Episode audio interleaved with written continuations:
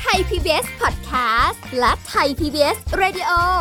ขอเชิญทุกท่านพบกับคุณสุริพรวงศสถิตพร พร้อมด้วยทีมแพทย์และวิทยากรผู้เชี่ยวชาญในด้านต่างๆ ที่จะทำให้คุณรู้จริง รู้ลึก รู้ชัดทุกโรคภัย ในรายการโรงหมอ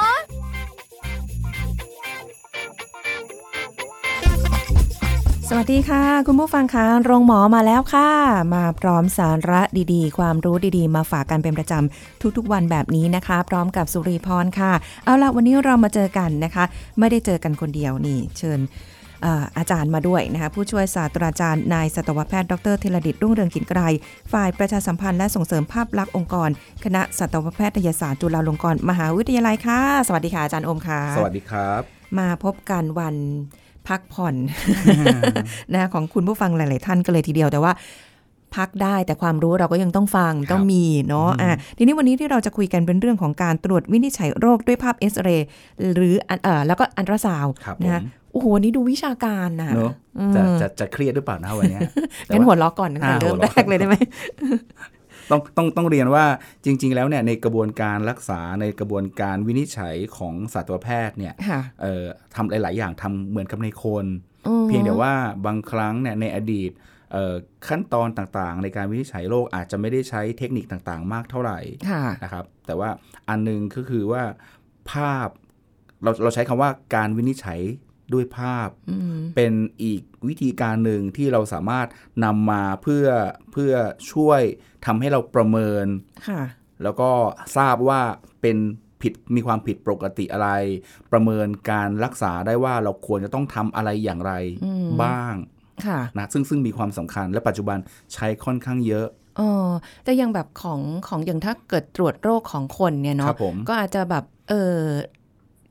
ถ้าเป็นเอ็กซเรย์ก็จะแบบหนึ่งครับถ้าเป็นอันตราซาวด์ก็จะอีคกรับแบบหนึ่งในสัตว์ก็ข้อผบ่ลงชี้ในการใช้ก็จะมีความแตกต่างกันเหมือนกันครับอ๋อแสดงว่าก็ถ้าเกิดจะตรวจอะไรสักอย่างหนึ่งอาจจะต้องใช้เป็นเอ็กซเรย์อ่าคอีรักบถ้าเป็นอะไรอย่างที่แบบละเอียดหน่อยอันตราซาวด์อะไรอย่างนั้นครัถูบกไหมใช่คะครับอ๋อคือคือความแตกต่างของเทคนิคแต่ละแต่ละเทคนิคเนี่ยก็จะมีความแตกต่าง ด้วยกันนะครับ แล้วก็วิธีการใช้บางเทคนิคอาจจะใช้ได้ดีในเรื่องเรื่องหนึ่งบางเทคนิคอาจจะใช้ได้ดีในเรื่องหนึ่งแล้วแต่ละกระบวนการต่างๆเนี่ยจุดอีกอันหนึ่งที่ที่จะจะเอามาใช้เป็นตัวพิจารณาคือ ค่าใช้จ่ายในการตรวจ อันนี้ต้องพูดตรงๆเลยว่า ค่าใช้จ่ายในการตรวจแต่ละวิธีมันมีความแตกต่างกันค่ะดังนั้นเนี่ยคุณหมอไม่ว่าจะเป็น คุณหมอคนหรือว่าสัตวแพทย์เนี่ยก็คงต้องพิจารณาถึงความจำเป็นที่จะต้องใช้เทคนิคต่างๆ เหล่านั้นว่าเราจะเลือกวิธีไหนค่ะให้เหมาะกับโรคโรคนั้น ให้เหมาะกับค่าใช้จ่ายที่จำเป็นที่จะต้องเสียจริง ๆ อะไรประมาณเนี้ยครับก็ก็ขึ้นอยู่กับอ่าเรื่องของค่าใช้จ่ายครับนะคะ แล้วก็โรคครับผมที่แล้วก็ว่าจะใช้วิธีไหน แล้วก็ความจำเป็นที่จะต้องใช้ว่าจะใช้ใช้ระดับไหนก็พออมอะไรอย่างเงี้ยครับ ถ้าเกิดจำเป็นที่ต้องทั้งเอ็กซเรย์หรืออันตราซาวด์เนี่ยต้องเป็นโรคประมาณไหนคะหนักๆเลยหรือเปล่าหรือเป็นอะไรบ้างใช่ครับบางบางครั้งเนี่ยอาจจะต้องมีการประกอบการที่ที่ที่ต้องเรียนก่อนว่าการวินิจฉัยด้วยภาพเนี่ยก็คือว่าเราจะทำยังไงก็ได้ที่ให้รู้เกี่ยวกับเรื่องโรค เกี่ยวกับกระบวนการในการเอ่อวางแผนในการรักษาต่อไปโดยค่ะจากภาพที่เราเห็น ซึ่งจากภาพที่เราเห็นที่พูดถึงเนี่ยมันมีหลายอันเลยมีมีตั้งแต่เอ็กซเรย์ค่ะมีอัลตราซาวด์มี CT Scan แล้วก็มีอ๋อ MRI ค่ะซึ่งเทคนิคต่างๆ ก็จะมีการ advance เพิ่มขึ้นเรื่อยๆอืมในในกระบวนการเอ็กซเรย์เนี่ยต้องต้องเรียนก่อนเลยว่า มันเป็นการวินิจฉัยที่มีประโยชน์ค่อนข้างมาก แล้วค่ะใช้ค่อนข้างเยอะในปัจจุบันนะครับ เป็นการทราบพื้นอ่าต้องเป็นเป็นการวินิจฉัยตรวจวินิจฉัยขั้นพื้นฐานนะครับค่ะเป็นวิธีที่ทำค่อนข้างง่าย มองถึงข้อดีก่อนอ่าวิธีที่ทำค่อนข้างง่ายเลยนะครับค่ะ แล้วก็ถ้าพูดถึงในสัตว์เนี่ยสัตว์ไม่จำเป็นต้องวางยาสลบอืมบางเทคนิคจะต้องมีการวางยาสลบก่อนค่ะซึ่งวางยาสลบก็จะมีความเสี่ยง ซึ่งเดี๋ยวคงพูดต่อไปค่ะเอ่อข้อดีที่พูดถึงที่ไม่ต้องวางยาสลบแล้วเนี่ยเอ่อบางครั้งการการเตรียมตัวของสัตว์ก่อนที่จะรับการวินิจฉัยด้วยภาพ อาจต้องมีการอดอาหารด้วย แต่ว่าในในการเอ็กซเรย์ไม่จำเป็นต้องมีการอดอาหารอ๋อนะครับนอกเสียจากว่าเราจะต้องการดูในระบบทางเดินอาหาร เราถึงจะต้องอดอาหาร แล้วก็ให้กลืนสารทึบแสงบางอย่างค่ะนะครับ นอกจากนี้เนี่ยการการเอ็กซเรย์เนี่ยมันเป็นการช่วยให้สัตวแพทย์เนี่ยประเมินรอยโรคหรือความผิดปกติเบื้องต้นขั้นพื้นฐานได้ค่อนข้างดีอ๋อค่ะนะครับ ทำให้เราสามารถที่จะวางแผนในการรักษา แล้วก็เป็นการพยากรณ์โรคแบบเบื้องต้นค่ะนะครับก่อนที่จะทำการวินิจฉัยในเชิงลึกต่อไปอืมเช่นอันอันหลักๆ คือต้องบอกว่าเอ่อนึกถึงกรณีกระดูกหักค่ะจะเห็นค่อนข้างชัด เพราะภาพเอ็กซเรย์ที่เห็นเนี่ยนะครับเอ่อคุณผู้ฟังคุณผู้ชมหลาย ๆ ท่านคงคงจะเคยได้ยินนะครับว่าว่าฟิล์มเอ็กซเรย์เคยเห็นภาพเอ็กซเรย์แล้วค่ะเห็นเป็นพื้นดำใช่ๆแล้วก็มีส่วนสีขาวๆ สีขาวกับสีดำมีแค่สองสีค่ะนะครับ ส่วนที่เป็นสีขาวๆก็เป็นจะเป็นลักษณะของเออของที่มีความหนาแน่นสูง เช่น กระดูกกล้ามเนื้ออืมหรือว่าเป็นของเหลวค่ะแต่ถ้าเป็นสีดำๆมันก็คือส่วนของอากาศ เพราะฉะนั้นสังเกตว่าเวลาเอ็กซเรย์ปอดเอ็กซเรย์ช่องอกค่ะจะเห็นลักษณะเป็นรูปปอดสีดำค่ะๆนะครับ ถ้ามีจุดขาวๆ มีสีขาวๆ กระจายอยู่ในปอด ก็ นั่นนั่นก็บอกได้ว่าเอ๊ะมันมีความผิดปกติ อะไรเป็นก้อนเป็นลักษณะเป็นน้ำเป็นของอะไรเป็นอะไรต่างๆที่ปอดและค่ะหัวใจหัวใจจะเห็นเป็นรูปกลมกลมกลมรีรีนะครับ ถ้าเกิดว่าขอบของหัวใจผิดปกติ หรือรูปทรงมันผิดปกติไปขนาดใหญ่หรือเล็กผิดปกติ บางส่วนหนาอะไรต่างๆแล้วอันนั้นก็จะก็จะพอบอกได้อ๋อปอดเนี่ย โดยปกติต้องมีสีดำๆเพราะมันมีอากาศอ๋อเยอะ อย่างอย่างที่เรียนไปแล้ว ถ้ามีสีค่ะแปลกๆมาก็เท่าว่าเอ๊ะมันคืออะไรอ๋อ ยังเคยเจอเป็นฟิล์มเอ็กซเรย์ที่แบบเขาแสดงปอดอันนี้ของมนุษย์อะครับนะผมครับแต่ว่ามันเป็นสีขาวอะสีขาวนั่นแสดงว่าอาจจะมีปัญหา คือคือต้องต้องบอกว่าไม่ใช่สีดำทั้งหมด เพราะว่าตัวปอดไม่ที่มีอากาศอย่างเดียว มีส่วนที่เป็นเนื้อปอดด้วย เพราะฉะนั้นต้องมีสีเขาเขาขาอาจจะมองเห็นเป็นโครงค่ะแต่ว่าส่วนใหญ่ต้องเป็นสีสีค่อนข้างเข้มเมื่อเทียบกันกับ อวัยวะอื่นค่ะๆนะครับ การเอ็กซเรย์ก็พอจะมองได้คร่าวๆนะครับ อาจจะเห็นได้ว่าอ่าโอเคมีของเหลวในช่องอกหรือเปล่า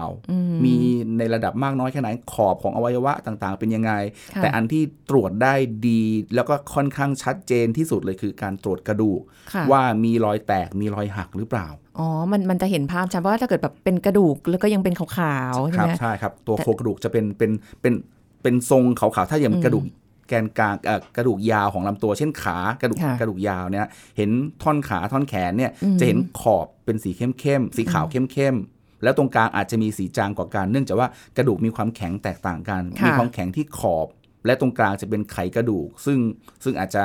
มีช่องว่างมีของเหลวมีอะไรต่างๆ เหล่านั้น ก็จะมีความแตกต่างกัน แต่ทีเนี้ยเอ่อในลักษณะที่กระดูกเป็น โครงยาวๆ ปกติ ถ้าหักหรือมีรอยแตกก็จะเห็นได้ค่อนข้างชัดอ๋อ จากการเอ็กซเรย์ใช่ครับแล้วดูแล้วค่าใช้จ่ายอาจจะไม่ค่อยเยอะเท่าใช่กับครับอย่างอื่นใช่ไหมคะปัจจุบันค่าค่าใช้จ่ายเกี่ยวกับเรื่องการเอ็กซเรย์จะจะถูกมากเมื่อเทียบกับสมัยก่อน เมื่อสมัยก่อนเนี่ยเทียบกับการรักษาอื่นๆแล้วเอ็กซเรย์ค่อนข้างแพงในสัตว์ค่ะก็เลยไม่ได้ใช้มากเท่าไหร่นอกจากกรณีจำเป็น ในการวิวิเคราะห์ว่าเอ๊ะมีกระดูกหักหรือเปล่าอะไรประมาณนี้เอาอย่างนี้ถ้าเกิดสมมติเอาสุนัขหรือแมวสมมติขาหักอย่างเงี้ยค่ะครับผมไปเอ็กซเรย์เขาแล้วเราไม่ต้องใช้ยาสลบหรืออะไรเงี้ยเขาจะอยู่นิ่งได้เหรอเอ่ออาจต้องใช้วิธีต้องใช้วิธีการจับเขาอะครับ ทีนี้ต้องต้องดูก่อนเพราะว่าเอ่อการวินิจฉัยเบื้องต้นเนี่ยกรณีนอกจากการสังเกตจากอาการที่เห็นเช่นอะประวัติจากเจ้าของประวัติเจ้าเจ้าของจะเล่าเล่าให้ฟังว่าอะ ไปข้างนอกมาแล้วก็เจอเขาลักษณะแบบนี้หรืออาจจะโดนกระแทกโดนอะไรต่างค่ะๆเราก็เอามาวิเคราะห์อันหนึงแล้ว กับอันที่สองคือเห็นลักษณะท่าทางการเดินของเขาที่ผิดปกติไปค่ะการจับการคลำการการเอ่อเอ่อตรวจด้วยตรวจร่างกายก็จะเป็นอีกวิธีหนึ่งที่เอามาประกอบกันทีนี้พอเรา ประเมินจากหลาย ๆ อย่าง แล้วคิดว่ามีโอกาสหักค่อนข้างสูง การเอ็กซเรย์ก็จะเป็นการยืนยัน แล้วก็ช่วยค่ะดูได้ว่ามันมีการหักชนิดใดเพราะเพราะการหักของกระดูกเนี่ยมีหลายแบบ การหักบางอย่างไม่จำเป็นต้องผ่าตัด การหักบางอย่างต้องผ่าตัดเพื่อใส่เหล็กค่ะเหล็กเป็นแท่งเข้าไปในไขกระดูก การหักบางอย่างไม่จำเป็นต้องใส่เหล็ก แต่ว่าใช้เพลทที่เป็นแผ่นเหล็ก เป็นตัวยึดระหว่างสองข้างค่ะที่หักเท่านั้น อะไรอย่างเงี้ยอ๋อต้องมีกระบวนการหลายอย่าง การเอ็กซเรย์ก็จะได้เป็นการช่วยวินิจฉัยว่าเราควรจะใช้เทคนิคไหน หรือว่าควรจะได้ประเมินได้ว่ามันเป็นมากน้อยขนาดไหนด้ค่ะวยครัหบรือว่าจะต้องไปใช้เป็นแบบถึงขนาดว่าอัลตราซาวด์หรือ MRI อะไรต่อไปหรือเปล่าใช่ครับเอาแล้วข้อเสียมันมีบ้างไหมคะ ถ้าจะเป็นเอ็กซเรย์ต้องเรียนว่าข้อเสียของเอ็กซเรย์เนี่ยประประเด็นคือความไวในการตรวจจับเรื่องโรคต่างๆ เรื่องรอยโรคที่ผิดปกติเนี่ยอาจจะไม่ดีเท่ากับเทคนิคอื่นๆ แล้วก็ มันจะใช้รังสีในการฉายเข้าไปสัตว์ก็จะได้รับรังสี แต่ว่าต้องเรียนว่ารังสีจากการเอ็กซเรย์มันไม่ได้เยอะมาก แต่ถ้าค่ะต้องทำบ่อยๆ ติดต่อกันนานๆ ก็ไม่ค่อยดีเท่าไหร่เพราะว่าการได้รับรังสีนานๆมาก ๆ ก็ไม่ดีค่ะคนที่ปฏิบัติงานทางด้านการเอ็กซเรย์ไม่ว่าจะเป็นของสัตว์ของคนก็แล้วแต่ จะสังเกตว่าเขาจะต้องมีชุดเป็นชุดตะกั่วที่คล้ายเป็นแอปรอนเป็นผ้าค่ะกันเปื้อนค่ะการการรังสีในการที่จะเข้าไปจับทำอะไรต่าง อ้าวทำไมเขาไม่ใส่คลุมทั้งตัวคะอาจารย์ๆผมผมมองไม่เห็นเอาแค่นั้นเองอะคือคือไม่ว่ามันจะมันจะกัดรังสีมันก็ต้องมาโดนเนื้อโดนอ่าที่แบบไม่ได้โดนใช่ไม่ได้เทคตะกั่วกันอะใช่ครับคือคือตัวผ้ากันเปื้อนจะค่อนข้างหนา แล้วก็กว้างพอสมควร เพราะฉะนั้นระดับอกจนถึงขาเนี่ยระดับอกถึงขาเนี่ยค่อนข้างค่อนข้างเก็บได้ได้หมดได้มิด ทีนี้แขนเนี่ยคงทำอะไรไม่ได้ เพราะเพราะตัวผ้าเอ่อตัวผ้ากันเปื้อน ผ้ากันเปื้อนเสื้อกันเปื้อน ไม่ใช่กันเปื้อนสินะการรังสีการรังสีเนี่ยมันหนักมากเพราะมันทำจากแผ่นตะกั่วอืมหนักมากพอใส่เข้าไปเนี่ยตัวแทบจะกลิ้งเลยอ๋อครับเหรอคะเพราะมันหนักอืมนะครับเพราะเอ่อดังนั้นเนี่ยคนที่ปฏิบัติงานทางด้านรังสีเนี่ยเขาจะมีการตรวจมีการวัดคลื่นคลื่นของรังสีที่ได้รับตลอดเวลาอืมเขาจะมีเขาจะจะเห็นว่าเป็นลักษณะคล้ายๆ แท็กเล็ก ๆ แขวนอยู่ตรงเอว นะครับเป็นตัว เพราะฉะนั้นเนี่ยหนึ่งในหนึ่งเดือนในแต่ละเดือนอะไรเขาก็ต้องมีการดูว่าเอ๊ะคนคนนี้ได้รับรังสีปริมาณขนาดไหนมีอันตรายหรือเปล่าอ๋ออันนี้นอกจากเป็นห่วงแล้วยังเป็นห่วงสัตว์แล้วยังเป็นห่วงคนใช่เพราะที่จะต้องทำการตรวจใช่คบด้วยเพราะเพราะสัตว์เนี่ยเอ็กซเรย์คือแค่เป็นครั้งคราวไงแต่ว่าคนที่ค่ะทำงานทางด้านนั้นเนี่ยต้องใช้อยู่เยอะตลอดต้องอใช่ยู่ไหมตลอดเวลาอืมการการตรวจที่พูดถึงเนี่ยนะครับการตรวจการ X เอ่อการเอ็กซเรย์เนี่ยประโยชน์ของเขาเนี่ยเอามาตรวจใช้เช็คเรื่องกระดูกหักเช็คเรื่องเออ มีของเหลวไม่ว่าจะเป็นน้ำหรือเลือดหรือหรือหนองในช่องอกหรือเปล่าในช่องท้องหรือเปล่า แต่เราบอกไม่ได้ว่ามันเป็นหนองหรือเป็นเลือดอ๋อแค่เพราะแค่ฉะนั้นเห็นจะบว่าอกได้มีคร่าวๆว่าเป็นของเหลวอ๋อโอเคนะครับแบบนี้บางนี่ครั้งเออาจจะใช้วิธีการดูว่า มีแก๊สรั่วในช่องอกไหมมีปัญหาเรื่องปอดรั่วหรือเปล่า ถ้าเกิดเห็นปกติแล้วในช่องอกนะครับจะมีปอดมีอวัยวะมีหัวใจ แต่บริเวณรอบๆของปอดกับหัวใจจะเป็นสูญญากาศอืมจะต้องไม่มีอากาศ แต่ทั้งเมื่อไรก็ตามที่เอ็กซเรย์ออกมาแล้ว เจออากาศบริเวณรอบๆ ปอดรอบๆ เหล่านั้นอยู่ในค่ะช่องอก ก็แสดงว่ามีปัญหาเรื่องผิดปกติ และก็ต้องมีการเตรียมกระบวนการที่ทำการรักษาหรือวินิจฉัยอื่นต่อไปอีกฮะค่ะอืมอ๋อเป็นเป็นแบบอะไรที่แบบละเอียดมากจริงใช่ๆแต่ว่าเดี๋ยวอันนี้คือเอ็กซเรย์ครับผมนะคะเดี๋ยวรอบหน้าเนี่ยพักกันก่อนครับเราจะคุยกันถึงเรื่องของ อัลตราซาวด์ครับในอีก step หนึ่งเผื่อว่าสมมติเอ็กซเรย์แล้ว เอ๊ะมีความเอ๊ะอ่ามีความเอ๊ะเอ๊ะ ต้องไปอัลตราซาวด์ต่อไหมหรืออะไรยังไงนะคะ ช่วงหน้าค่ะเดี๋ยวเรามากลับมาคุยกันต่อค่ะ พักกันสักครู่แล้วกลับมาฟังกันต่อค่ะ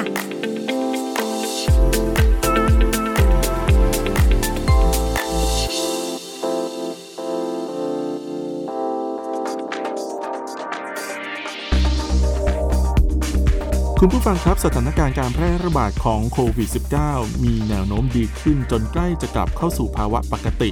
ตลอดช่วงเวลาที่ผ่านมาหลายคนคงไม่ได้ออกกำลังกายเท่าที่ควร การออกกำลังกายในช่วงโควิด -19 สามารถทำได้ที่บ้าน ซึ่งจะมีความปลอดภัยจากการติดเชื้อ โดยควรเน้นความเหมาะสมตามบริบทของผู้ออกกำลังกาย อุปกรณ์สถานที่ หากไม่มีอุปกรณ์หรือพื้นที่อาจจะเลือกชนิดการออกกำลังกายที่ไม่ต้องใช้อุปกรณ์มาก เช่น การเดินเร็วรอบๆบ้าน กระโดดเชือกเล่นแอโรบิก เล่นโยคะ ออกกำลังกายเพื่อฝึกความแข็งแรงแบบ body weight เลือกใช้สิ่งของทดแทน เช่น การยกน้ำหนักโดยใช้ขวดน้ำแทน เปิดเว็บไซต์ดูตัวอย่างการออกกำลังกาย สามารถทำตามได้ทันที และทำงานบ้านนะครับทั้งนี้การออกกำลังกายแต่ละครั้งขอให้ได้ถึงระดับที่เหนื่อย พอพูดเป็นประโยคสั้น ๆ ได้ อย่างน้อยสัปดาห์ละ 5 วันวันละ 30 นาที ก็จะทำให้มีสุขภาพที่แข็งแรงแล้วนะครับ ขอขอบคุณข้อมูลจากนายแพทย์บัญชาค้าของรองอธิบดีกรมอนามัยไทย PBS ดิจิทัล Radio ออกอากาศจากองค์การกระจายเสียง และแพร่ภาพสาธารณะแห่งประเทศไทย ถนนมิภาวดีรังสิต กรุงเทพมหานคร ไทย PBS ดิจิทัล Radio วิทยุข่าวสารสาระ เพื่อสาธารณะและสังคม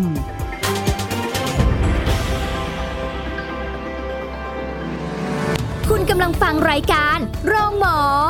รายการสุขภาพเพื่อคุณจากเรา กลับมาพูดคุยกันต่อค่ะสำหรับในช่วงนี้นะคะ ครั้งที่แล้วไม่ใช่ครั้งที่แล้วสิเมื่อกี้นี้เราคุยกันเอ็กซเรย์นะคะ รอบนี้มาอัลตราซาวด์บ้าง อัลตราซาวด์เนี่ยอ่าฮะดูแล้วขั้นตอนอาจจะเยอะกว่าเอ็กซเรย์ส่วนใหญ่จะใช้ใช้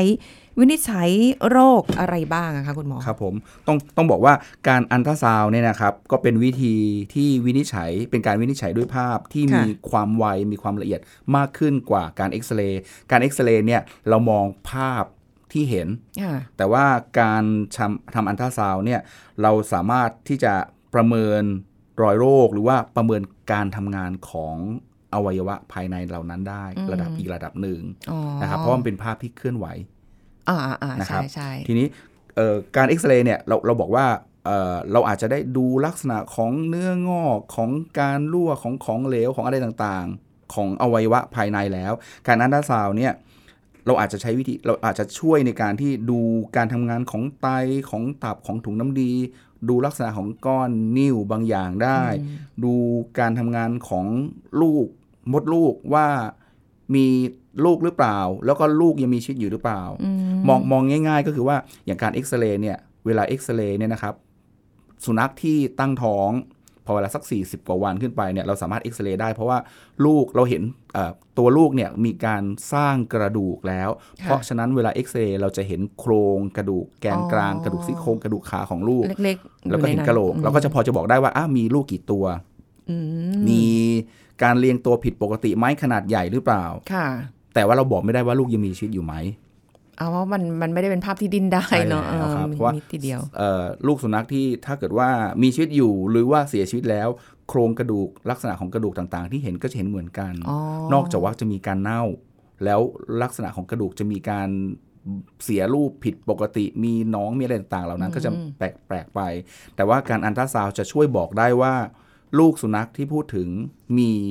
มีชีวิตอยู่ไหมค่ะเพราะจะเห็นจากหัวใจอ๋อเห็นหัวใจเต้นนะครับอืมดังนั้นในการประเมินข้อดีของการประเมินด้วยอัลตราซาวด์ก็จะช่วยในการยืนยันว่าลูกสุนัขเนี่ยยังมีชีวิตอยู่ค่ะ แต่ว่าบางครั้งการบอกว่าการใช้อัลตราซาวด์ในการตรวจว่ามีลูกสุนัขกี่ตัวกี่ตัว มันอาจจะ ไม่ดีเท่าเอ็กซเรย์เอ็กซเรย์เป็นการบอกจำนวนได้ค่ะแต่การอัลตราซาวด์ก็จะช่วยให้ว่าเออรู้ว่ามีชีวิตไหม หัวใจยังเต้นอยู่หรือเปล่า ก็ต้องพยายามเอ่อขึ้นอยู่กับเทคนิคด้วยขึ้นอยู่กับเอ่อความประสบการณ์ของของคนที่ทำอัลตราซาวด์ด้วยคุณหมอที่อัลตราซาวด์ว่าเอ่อต้องขยับให้มันตรงกันเพราะบางครั้งตรวจไปแล้วอาจจะเจอหัวใจของตัวเดิม บางอีกตัวหนึงหรือเปล่าอะไรอย่างเงี้ยคอ๋บอเหรอประมาณนั้นอืมการตรวจก้อนนิ่วในถุงน้ำดี ความผิดปกติของตับค่ะ ของอวัยวะภายในหลาย ๆ อย่าง ก็สามารถใช้อันตราซาวน์ในการช่วยได้ระดับหนึ่งเพราะอันตราซาวน์เนี่ยเราสามารถดูได้ขยับได้ตามสิ่งที่เราอยากจะอยากจะดูว่าตำแหน่งไหนค่ะบางครั้งอาจจะดูว่าผิวของตับมันเรียบเป็นปกติหรือเปล่า ลักษณะของก้อนมีขนาดใหญ่เล็กขนาดไหน อวัยวะภายในบางอย่างมีม้ามอย่างเงี้ย เอ๊ะ ขนาดมันผิดปกติ ผิวมันผิดปกติ มีก้อนนูน มีลักษณะของเนื้องอกอะไรต่างๆ มันก็จะค่ะจะช่วยให้เห็นได้ละเอียดขึ้นกว่าการมองภาพเอ็กซเรย์ครับ อ๋อ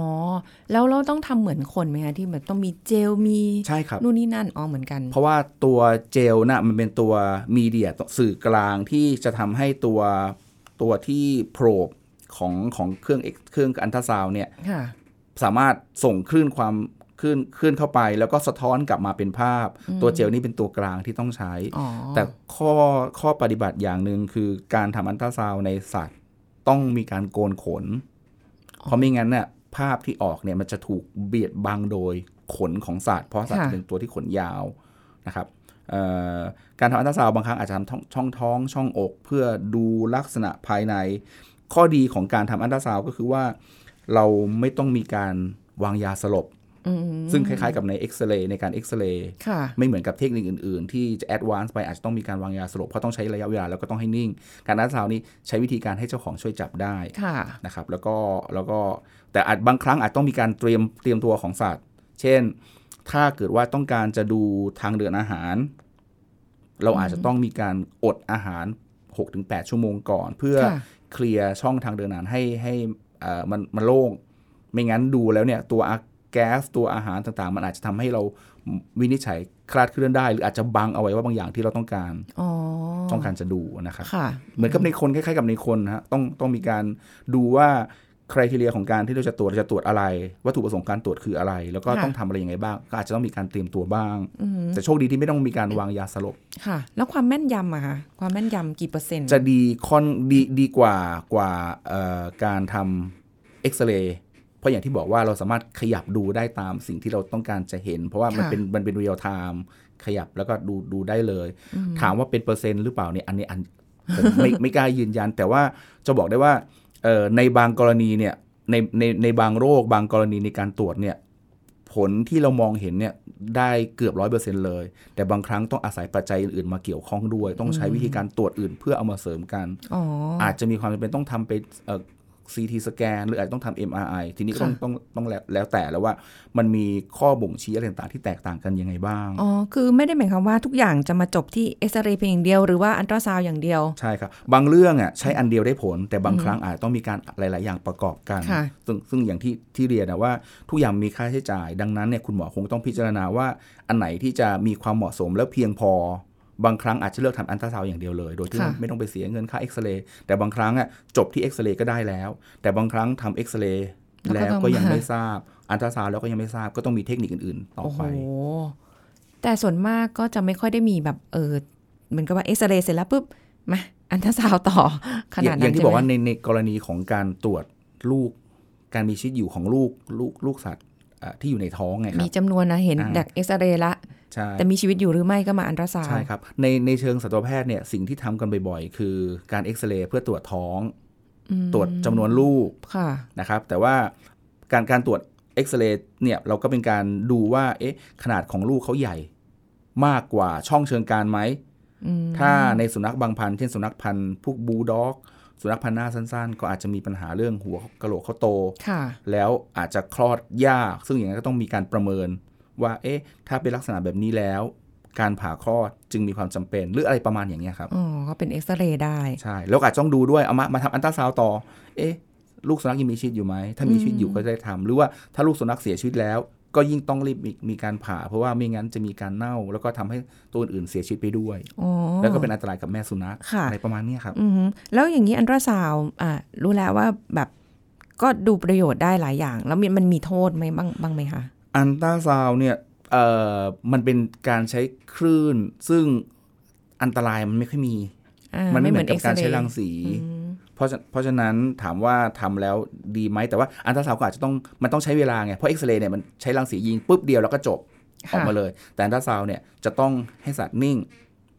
ต้องต้องต้องเอ่อไม่ใช่ดิ้นไปดิ้นมาหรือว่าคือไม่ใช่ทำแค่ห้านาสองนาทีหรือ ปึ้งเดียวเสร็จเลยอือฮึแต่มันต้องมีระยะเวลาบางครั้งอาจต้องมีการตรวจถึง 15 นาที 20 นาทีอ๋อสัตว์อาจจะเบื่อ ไม่ไม่ใช่คนเบื่อนะสัตว์อาจจะเบื่อแล้วก็ไม่ค่อยยอมยอมอยู่นิ่งๆ เพราะว่าค่ะเอ่อ ลักษณะการการเอ็กซเรย์เตียงที่เอ็กซเรย์จะเป็นเตียงเรียบค่ะๆแต่เตียงอันตราซาวด์อาจจะต้องเป็นเตียงที่เป็นลักษณะเป็นรูปตัววีอืมเว้าลงตรงกลาง สัตว์จะนอนอยู่ในแอ่งแบบนั้นค่ะเพื่อจะสมมติกรณีที่จะตรวจในท่านอนหงายตรวจท้อง ก็นอนในแอ่งก็จะดิ้นยากหน่อยนึง เจ้าของสามารถอยู่ได้คุยกันได้ คอยค่ะปลอบอะไรเขาได้ แต่ว่าอืมนอนนานๆก็เบื่อค่ะแต่มันจะใช้เวลามากกว่ากันไงเพราะว่าบางครั้งมัน มันไม่ได้สามารถทำให้คุณหมอเห็นได้ตั้งแต่ตอนโผล่จิ้มไปทีเดียวเลย อาจต้องมีการขยับเพื่อหาจุดที่เหมาะสม แล้วก็มีการถ่ายรูปมาเพื่อเอามาประกอบในการวินิจฉัยครับ แล้วมันต้องโกนขนด้วยอะเนาะใช่ใช่เพราะไม่งั้นขนจะเป็นตัวบังทำให้เราเอ่อวินิจฉัยคลาดเคลื่อนไปได้เออเรื่องโกนขนนี่คือหมายถึงว่าเอ่อ ทางคุณหมอเองสัตวแพทย์เองอ๋อจะเป็นคนโกนหรือว่าไม่หรือไม่ต้องว่าโกนมาจากบ้านครับไม่เป็นไรครับ คุณหมอจะพิจารณาว่าจะตรวจบริเวณไหน แล้วก็จะอ๋อพยายามโกนในเฉพาะส่วนจุดที่ที่ที่จำเป็นต้องใช้อือฮะเพราะว่าเข้าใจดีเลยว่าสุนัขบางบางตัวเจ้าของหลายๆราย เป็นห่วงเรื่องความสวยงามของค่ะสุนัขสุนัขหลาย ๆ ตัวไม่ชอบให้โกนขนอ่าๆตัดขนทีเนี่ยวันบางบ้านเนี่ยตัดขนสุนัขทีปุ๊บเขาจะรู้สึกว่าตัวเขาเด๋อค่ะ เขาจะกลับมาถึงบ้านเนี่ย ซุกตามใต้โอ้เตียงใต้ตู้ไม่กล้าออกมาเลย แล้วโดยค่ะโดยเฉพาะบางบ้านเนี่ย เจออย่างบ้านผมเองเลย ยกตัวอย่างเลย พอเคยตัดขนสุนัขพาไปตัดแล้วตัดแบบสั้นค่ะพอกลับมาถึงทุกคนว่าไอ้แซวเจ้าออโต้เขินโอ้โหพอเสียงสูงๆเขายิ่งอายยิ่งเขินหลบซุกไม่กล้าออกมาเลย กินก็ไม่ยอมกินเขาก็ยังมีรู้สึกหัวผิดอยู่เลยอะ เออเขาก็มีหัวใจของเขาเนาะเหมือนเราแหละถ้าเกิดแบบอะไรต้องทำอะไรเด๋อๆเราก็เขินอายเนาะเราตัดผมเด๋อหน่อยเรายังเขินเลยนะอืมใช่ไหมสุนัขคะสุนัขก็มีหัวใจเออเราเขาพูดไม่ได้ถ้าเขาพูดได้ก็คงจะบ่นเราดูแล้ว แต่ก็เรื่องอัลตราซาวด์ก็มาดูแบบก็ไม่ได้เป็นเรื่องยุ่งยากอะไรเนาะไม่ค่อยน่าห่วงเท่าไหร่อืมเพราะว่าเพราะว่าไม่ต้องวางยาสลบไงฮะค่ะซึ่งคือไม่ต้องวางยาสลบใช่พใช่อไม่วางยาสลบเราก็ไม่ต้องเตรียมตัวสัตว์เท่าไหร่แล้ว ก็เลยไม่ค่อยวุ่นวาย อัลตราซาวด์เสร็จพากลับบ้านได้เลย กลับบ้านได้เลย ไม่ได้ครับมีอะไรฮะอ๋อนอกจากว่า เจอปัญหาแล้วก็ต้องมาตรวจต้องมาทำต่อ อ๋อถ้าเราให้เจอปัญหาก่อนอ่าเออค่อยว่ากันถ้าไม่มีอะไรก็สบายใจเจ้าของเอากลับบ้านได้ใช่อะอัลตราซาวด์บางทีอาจจะมองว่าถ้าเกิดทำตรงช่องท้องกับบริเวณลิ้นปี่อะอาจจะจั๊กจี้จั๊กจี้หน่อยอือหือหมาบางตัวอาจจะไม่ชอบ คือคือมองย้อนกลับมาในตัวของคนเนี่ยในการที่เคยเคยทำอัลตราซาวด์เคยถูกทำอัลตราซาวด์ค่ะเพื่อตรวจตรวจเอ่อถุงน้ำดี ไอ้อย่างนั้นนะต้องมีกระบวนการที่อดอาหารก่อนอืมซึ่งซึ่งถ้าคุณหมอถ้าสัตวแพทย์ต้องการจะตรวจสุนัขแมว เกี่ยวกับเรื่องตับกับถุงน้ำดี ก็ต้องให้สุนัขอดอาหารก่อนเหมือนกัน เพราะว่าอืมไม่งั้นอาหารที่มีอยู่ในกระเพาะก็จะบังค่ะส่วนของมองไม่เห็นจะมองไม่เห็นส่วนของของถุงน้ำดีกับตับอ่แต่ว่าอาจจะจั๊กจี้นิดนึงเพราะว่าตำแหน่งของตับเนี่ยจะอยู่ใกล้กับซี่โครงอยู่ภายในส่วนโค้งของซี่โครง เพราะฉะนั้นตัว probe จะต้องมา ดันหรือว่าสัมผัสบริเวณใกล้ ๆ กับซี่โครง มาหลาย ๆ ตัวจั๊กจี้ครับ พออัลตราซาวด์ไปแล้วว่าขาขากระดิกอะไรประมาณนั้นเหมือนภาพออกอ๋อนี่มันจั๊กจี้นั่นเองใช่ไหมจะจะจะเพราะสังสังเกตว่าแมวกับหมาหลาย ๆ ตัวชอบให้เราคือคือเกาและเกาบริเวณคางบริเวณท้องค่ะแต่ว่าจริง ๆ แล้วบริเวณท้องเนี่ย แมวจะไม่ค่อยชอบค่ะแต่สุนัขจะชอบอ๋อเพราะแมวเนี่ย ผนังของช่องท้องเขาจะบางไงค่ะไปรูปๆบางทีจะโดนกัดเอาอือฮึแต่ในหมาเนี่ยโอ้โหโอ้เพลินเพลินเลยชอบพอไปเกาตรงท้องขากระดิกเลยฮะมีอยู่ๆเดินมาหงายให้ซะงั้น เพื่อให้เราเกาท้องให้นะคะ อันนี้ก็เป็นเรื่องของเออ การวินิจฉัยโรคด้วยภาพเอ็กซเรย์กับอัลตราซาวด์ครับผมนะคะแต่ทีนี้เดี๋ยวใน part หน้าต่อไปเนี่ยเราจะคุยกันที่เป็น advance ขึ้นครับเอผมอเรามีเลเวลด้วยนะของรายการของเรา วันนี้ต้องขอบคุณอาจารย์โอมค่ะ ขอบคุณครับสวัสดีค่ะเอาละค่ะ คุณผู้ฟังหมดเวลาแล้วสำหรับรายการโรงหมอในวันนี้นะคะ พบกันใหม่ครั้งหน้าค่ะ สวัสดีค่ะ แชร์ พูด บอกต่อ กับรายการโรงหมอได้ทุกช่องทางออนไลน์ เว็บไซต์ www.thaipbspodcast.com แอปพลิเคชัน Thai PBS Podcast Facebook Twitter Instagram Thai PBS Podcast และฟังได้มากขึ้นกับพอดแคสต์โรงหมอ ที่ Apple, Google, Spotify, SoundCloud และ Podbean ทุกเรื่องทุกโรคบอกรายการโรงหมอ